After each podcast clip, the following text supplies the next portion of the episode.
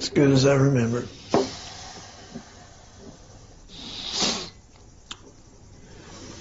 Figure we should end this feud now, way it should have ended a long time ago. I guess.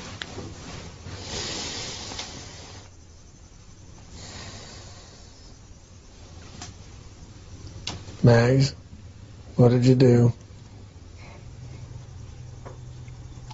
Same thing I did to Loretta's daddy. It's too late. It was already in the glass, not in the jar. Oh, this is the hard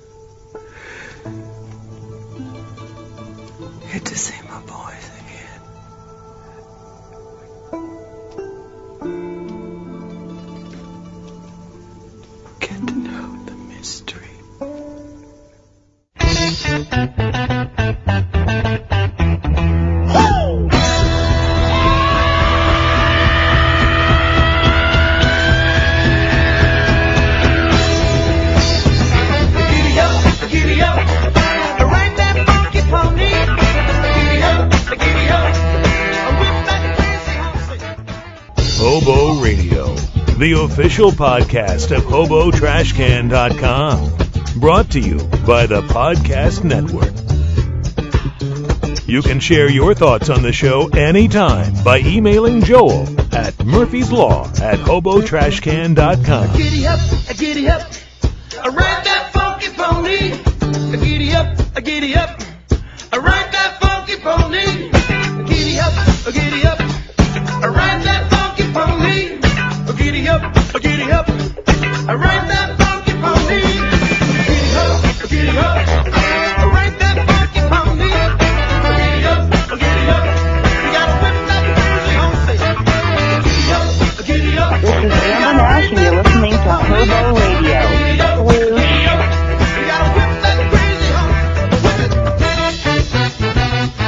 Now, two fingers who are after your booty.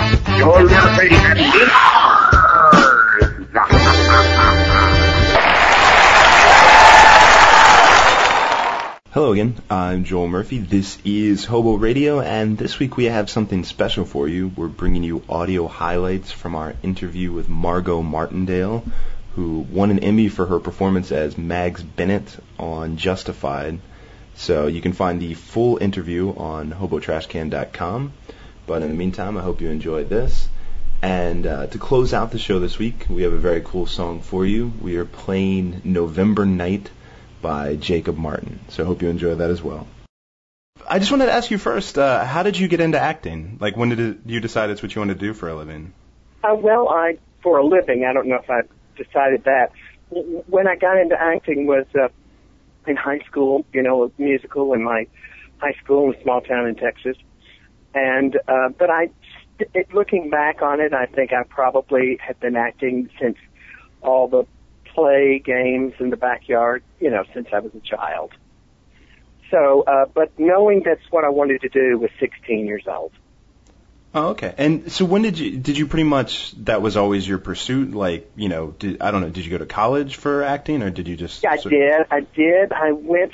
Uh, I my my aptitude was for the sciences, math and biology and all that, but my talent was in, I guess, acting. And I, um, I got a scholarship to a small college in my hometown, um, which was a it specialized in acting, though it was a little Methodist school called Lon Morris College. And from there, I got about 22 scholarships to um, uh, universities. The Lon Morris was a two-year school, junior school, and uh, I went to the University of Michigan on a full theater scholarship. Very nice. Uh, Yeah. And so did you you pretty much just acted straight from there? Like that was always what you did for a Well, living? I, I, I mean, no, not what I did for a living. I mean, I did everything else for a living. It's what I did for my passion. I guess I from from Michigan, I think I had my first paying job in Michigan. Then I went to Harvard and had a paying job uh, doing uh, the ART theater there at Harvard. And from Harvard, I moved to New York, and then it was a rocky road, you know, for through the '70s. I did, I think, in 1979. Um, I it sort of kicked in. Jim McLure wrote a play for me, and I I did that. It's called Laundry and Bourbon. It's all from theater. And I finally, in 1987, I did a play that was an extremely huge hit. Though I'd done some other hit plays before that, but not like this one. And people in Hollywood came. It was Steel Magnolias. So I was still working during the day as something else and doing the play at night until we moved from the small theater we were in to another theater. And it, and then it was off and running and an enormous hit. Ran for three years. Uh, well, So I know. that's really Oh, I'm sorry. that's really how it. That's really when I actually. I mean, off and on, I could stop doing other jobs, but that 1987 was the first time I actually stopped completely having to support my. You know, I mean, my husband supported me many much of the time, but having to do an extra job to um, pay the rent. Uh, well, I know uh, I, I only have a limited amount of time with you here, so I just wanted to skip ahead a little bit and just uh, Million Dollar Baby. Like, what? How did that come about, and, and what did that do for you? Like, how did that change your career? Well, that came about. I was doing a show on Broadway, Cat on a Hot Tin Roof, and which was nominated for a Tony. And during the time, um, during I think, uh, gee, I can't even remember. During that that summer after Cat 2004, I uh, auditioned for a Million Dollar Baby. I'd auditioned for Clint many times. He'd always been interested in me. Uh, he had offered me a part in something else that I turned down, which I thought uh, that's the end of me with Clint Eastwood. It was a tiny part, and it was something I didn't want to do. So uh, uh, I, uh, I, I did actually. I, I did the entire part for him. You don't, you don't meet him. You just do it on on tape, and and he told me unanimously. Everybody in their group said that's it. So it was a and he, when I got when I got there to do it, he said, "Just do what you did," basically. Oh, that's that's got to feel great, especially from Yeah, someone like Clint very- Eastwood. Yeah. It was pretty freeing. He's pretty laid back and fantastic. Uh, well, s- so then, um, I mean, obviously after that, you you had uh, Mags Bennett on uh, Justified. So Right. how did how did that come about, and what, what was that I was like? out for a premiere of Secretariat movie, Disney movie I did, which was fabulous. And uh, I got an audition for. I just said, "You want to go audition for this Kentucky?" I said, "Oh, can't you just send my real Kentucky woman, please?" and he said they want to hear you say the words. So I went and I, read it, and I said I was fabulous. I said this is an incredible part, and I said I'll go wherever I have to go to audition for it. So I I did, and I went on tape in some in a casting director's office, and and an hour they called and said you're you got it. So it was quick, fast, and then I was and I was only contracted to do I think four episodes, and then I got the whole season. After they saw the first one, they made it the whole season. It was great. It was a wonderful, fabulous, fantastic part. So did they give you any indication that they had plans for the character for the entire season, or was it really just like we're going to do four episodes, see how it goes, and then That, that well, no, they just it was I was hired for four episodes, uh, and I think before Christmas they told me I was doing the whole season. oh, okay, so you knew coming in. I think I knew I knew about a month a month in that I was it was it was the whole deal. And were they? Did I know I was Did I know I was going to be killed? No. Yeah. So what, what is that like? I mean, when, when did you find out? You know, I found out. I mean, Graham had called most people when they were being killed off. He'd call them and tell them, and I got the script and I sat down next to Tim and he Tim said, "How are you?" I said, "Well, I'm dead." I, he said, "Graham didn't call you." I said, "No, he didn't." And Graham, of course, he's still uh, you know, just I mean, it's a huge joke between us. He said, "I'm so sorry, I forgot to call and tell you." so what? I think that they had a lot of. They were really contemplating, could we not kill me? But you know, you really, they really had to kill me, or I had to kill myself. Yeah, that's what I was going to ask. I I mean, as an actor, do you, you know, when you read it, do you, can you just appreciate the story, or is like there part of you that goes, yeah, but I could live, you know, we could find a way to to do the I next I can season. tell you that when I read it, I thought it was the absolute per- perfect ending for for that show. I mean, for that character in that show, she was too much, too big, too. The dramatic arc of that character had nowhere to go but out like that. When I started shoot to shoot it, I broke down sobbing, crying. Yeah, I, I, I would imagine. Uh, it was so emotional. I, I had no idea uh, that. I mean, it came out of the blue to me that I and I and I, I truly I uh, couldn't. I, I said you have to give me some time here. I, I I'm so sorry. And was it just you and Timothy Olyphant on the set, pretty much at that point? It was Tim and no, it was everybody, and then uh, mm, I think Michael Dinner was directing the last episode. I'm not sure. Isn't that terrible? I can't remember that, but I think so. Uh, and he said, "Everybody out, give Margot some space." And I said, "No, it's okay. I'm gonna, I'll be fine. I'll be fine." But that's really, it it surprised me. Did you uh did you keep up with the show? Like, have you did you watch the following season, or did I you? watched the first two or three episodes, and then you know it kind of got too hard. yeah, I would uh, imagine it- it'd be hard to separate just the. It's pretty hard. Uh, it's such a fabulous show, and everybody on there is so incredible. Uh, but I guess I, I guess, I guess it was a little painful for me. Isn't that terrible? It's so small of me. But yeah, So, but what, what was that that character like for you? Because I have to imagine, I I mean, me personally, I've never seen a character like that before, and just the the way you came into that show and and really, I think took over the show for a season, and then like you said, were such a force.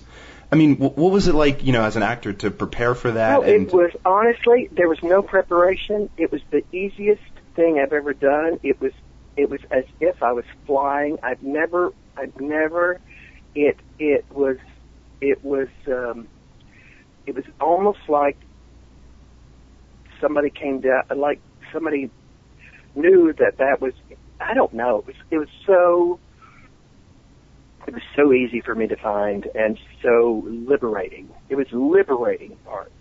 Did you feel like this was a character that like you had been waiting for? That just Yeah, yeah. absolutely, absolutely. I did a play once in the '90s called The Sugar Bean Sisters, and I, I my role model in my head was Robert Mitchum.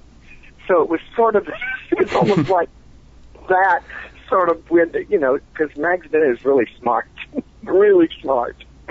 Um, and I don't know, it was a, it was I think it, uh, there had been some things kind of brewing for me, uh, that kind of character coming along. And, and what is it like uh, on Emmy night when you're sitting there and your name gets called out? I mean, did what, what was that experience like? It was uh, surreal and so, uh, so unbelievable. Did that really happen? Was that really my name? Could that really be me? You know, all of those things. It was uh, thrilling. It was truly thrilling. thrilling. And did you? I, I mean, the like, did it just go by really quickly, or, or was it? You know, I mean, what was it like? you know what? I remember standing up there thinking, I have to take this in. I, I, I remember thinking, I have to breathe. I, I barely breathed, but I have, to, I have to take this in. I have to see this moment. So I was there. You know what I mean? right. I, Did I, I was there. I was there. I promise you, I was.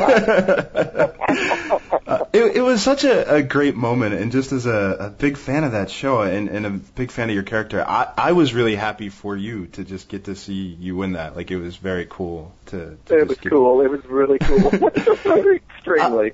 So, so after you you play that character, though, uh, does it sort of change? You know, going forward, like looking at work, and now the, this movie, uh, Scalene, does it sort of change what you're looking for in a character? Did, did it sort of Well, elevate? now I did Scalene before Justified. oh, did you? Okay. Uh-huh. Yeah, I did Scalene uh, the spring before the fall of Justified.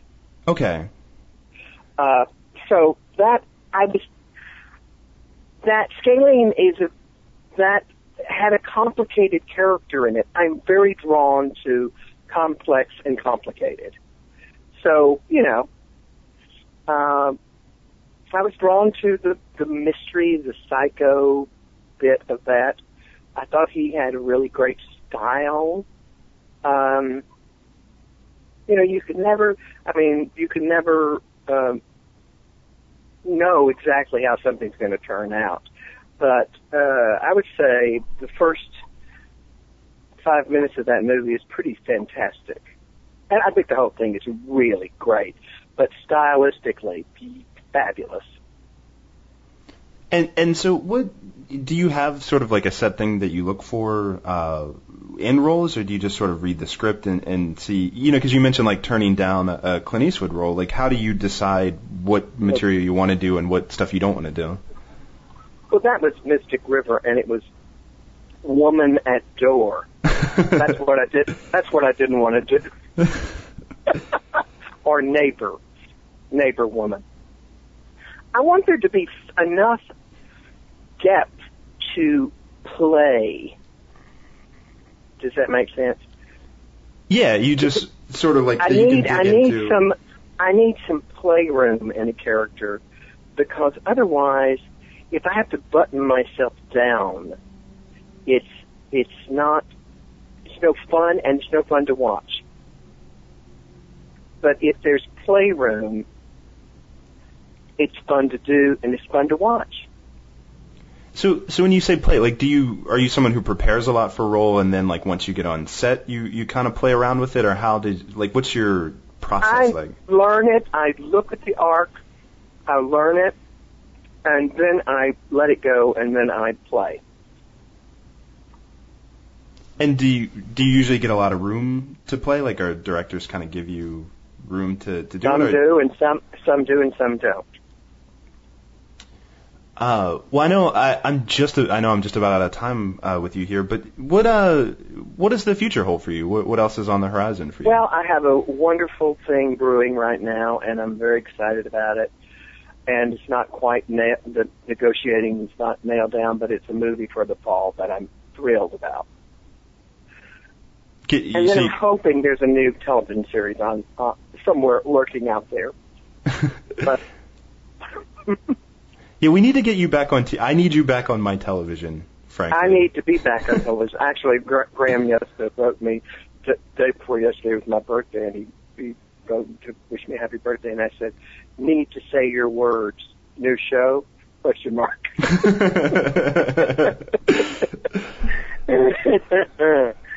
So, uh, but the the movie is, will be a fantastic thing to do, and in two days or something, I could tell you what it is, but I can't right now. well, you feel free to, to email me in two days if you Okay, want. okay, okay. well, thank you so much for. Thank you for so much. It. It was Uh, so great. all talking right, to honey. You. All right. You bye. too. Bye bye. She never has champagne, never dances in the rain, never kisses once the morning has arrived.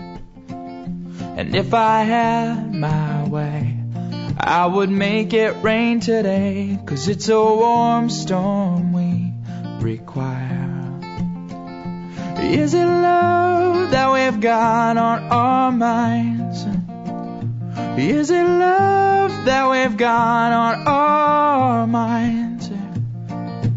Loneliness is a game we play when no one is around in the cold of a November night. In the cold of a November night. Well, she's so easy to please. All she wants is to be seen. And I look at her and I can't turn away. And I am all. As she makes her way back home. Cause I told her that she didn't have to stay. Is it love that we've got on our minds? Is it love that we've got on our minds? Loneliness is a game we play when no one is around in the cold of a November night. In the cold of a November night.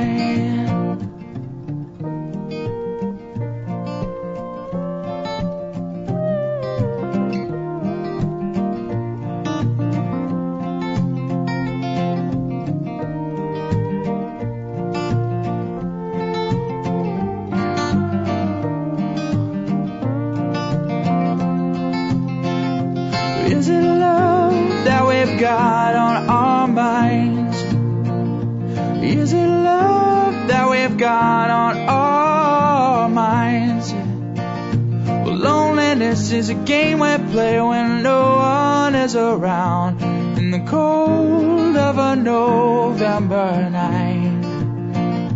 In the cold of a November night.